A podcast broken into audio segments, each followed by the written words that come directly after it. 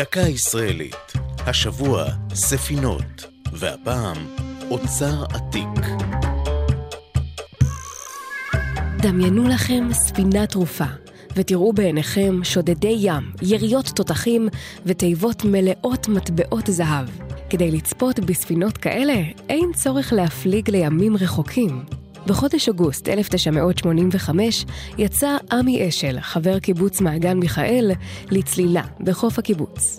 בעת ששהה מתחת למים, במרחק 70 מטר מהחוף, הבחין בערימת כלי חרס ולוחות עץ. התברר שאלו מקורם בספינת סוחר שמוצאה במזרח האימפריה היוונית העתיקה.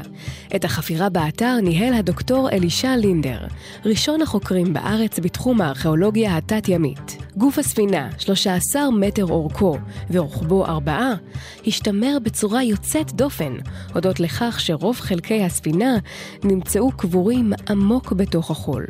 נראה שהספינה הפליגה במימי הים התיכון לפני 2,500 שנה, ועליה מטען אבני צפחה מיוון. היא טבעה בדרך לנמל דור.